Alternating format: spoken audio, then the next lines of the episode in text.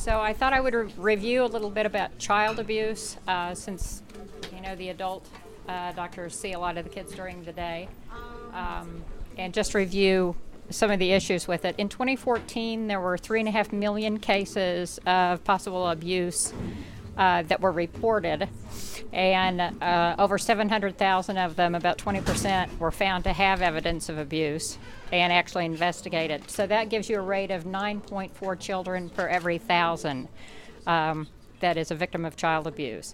And the most common type of abuse is neglect. Uh, but about seven percent of these kids have physical abuse, which is where the emergency room comes in for these kids. And in eighty percent of the cases, the parent is the perpetrator. So it's most often somebody that they know. Um, children uh, in the first year of life uh, are the most common victims. Children younger than three have the highest fatality rate, uh, in that uh, there were fifteen Uh, one thousand five hundred eighty deaths in twenty fourteen, and greater than seventy percent of them were kids under three. So they're the ones most likely to suffer the most.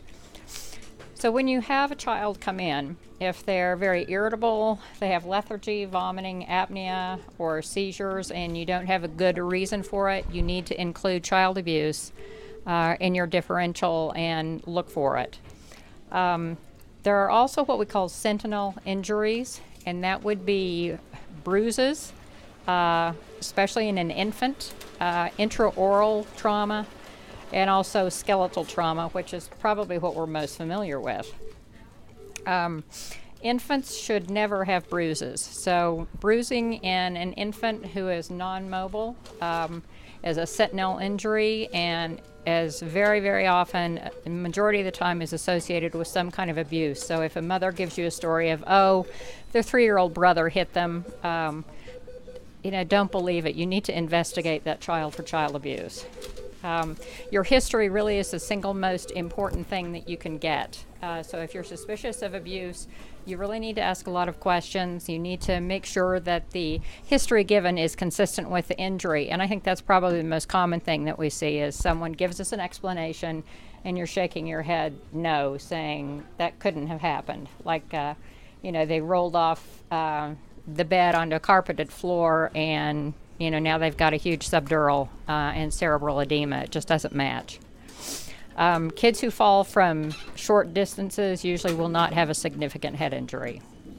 Um, we used to call it shaken baby syndrome, but the new name for that is abusive head trauma, because there are reasons other than shaking that you can have uh, head trauma with.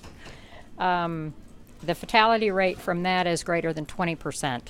Um, and kids who have abusive head trauma end up having neurodevelopmental delays, anywhere from mild delays to having very severe uh, problems. Um, so the incidence of that is about fifteen to thirty cases per one hundred thousand infants. And um, there seem to be some behaviors of children that are um, more related to certain injuries, and abusive head trauma. Uh, very often the trigger for the abusive head trauma is crying, that the child is crying and won't stop. Uh, and so the parent ends up shaking them or throwing them against a wall or, you know, whatever when they lose control. Um, the skin is the most frequently injured um, organ of the body, and that includes bruises, bites, and burns. You need to remember that those who don't cruise don't bruise. Okay, so again, infants shouldn't have bruises. That's a sentinel injury. Uh, in the more mobile kids, I'm sure you see kids get bruises over their elbows and their shins.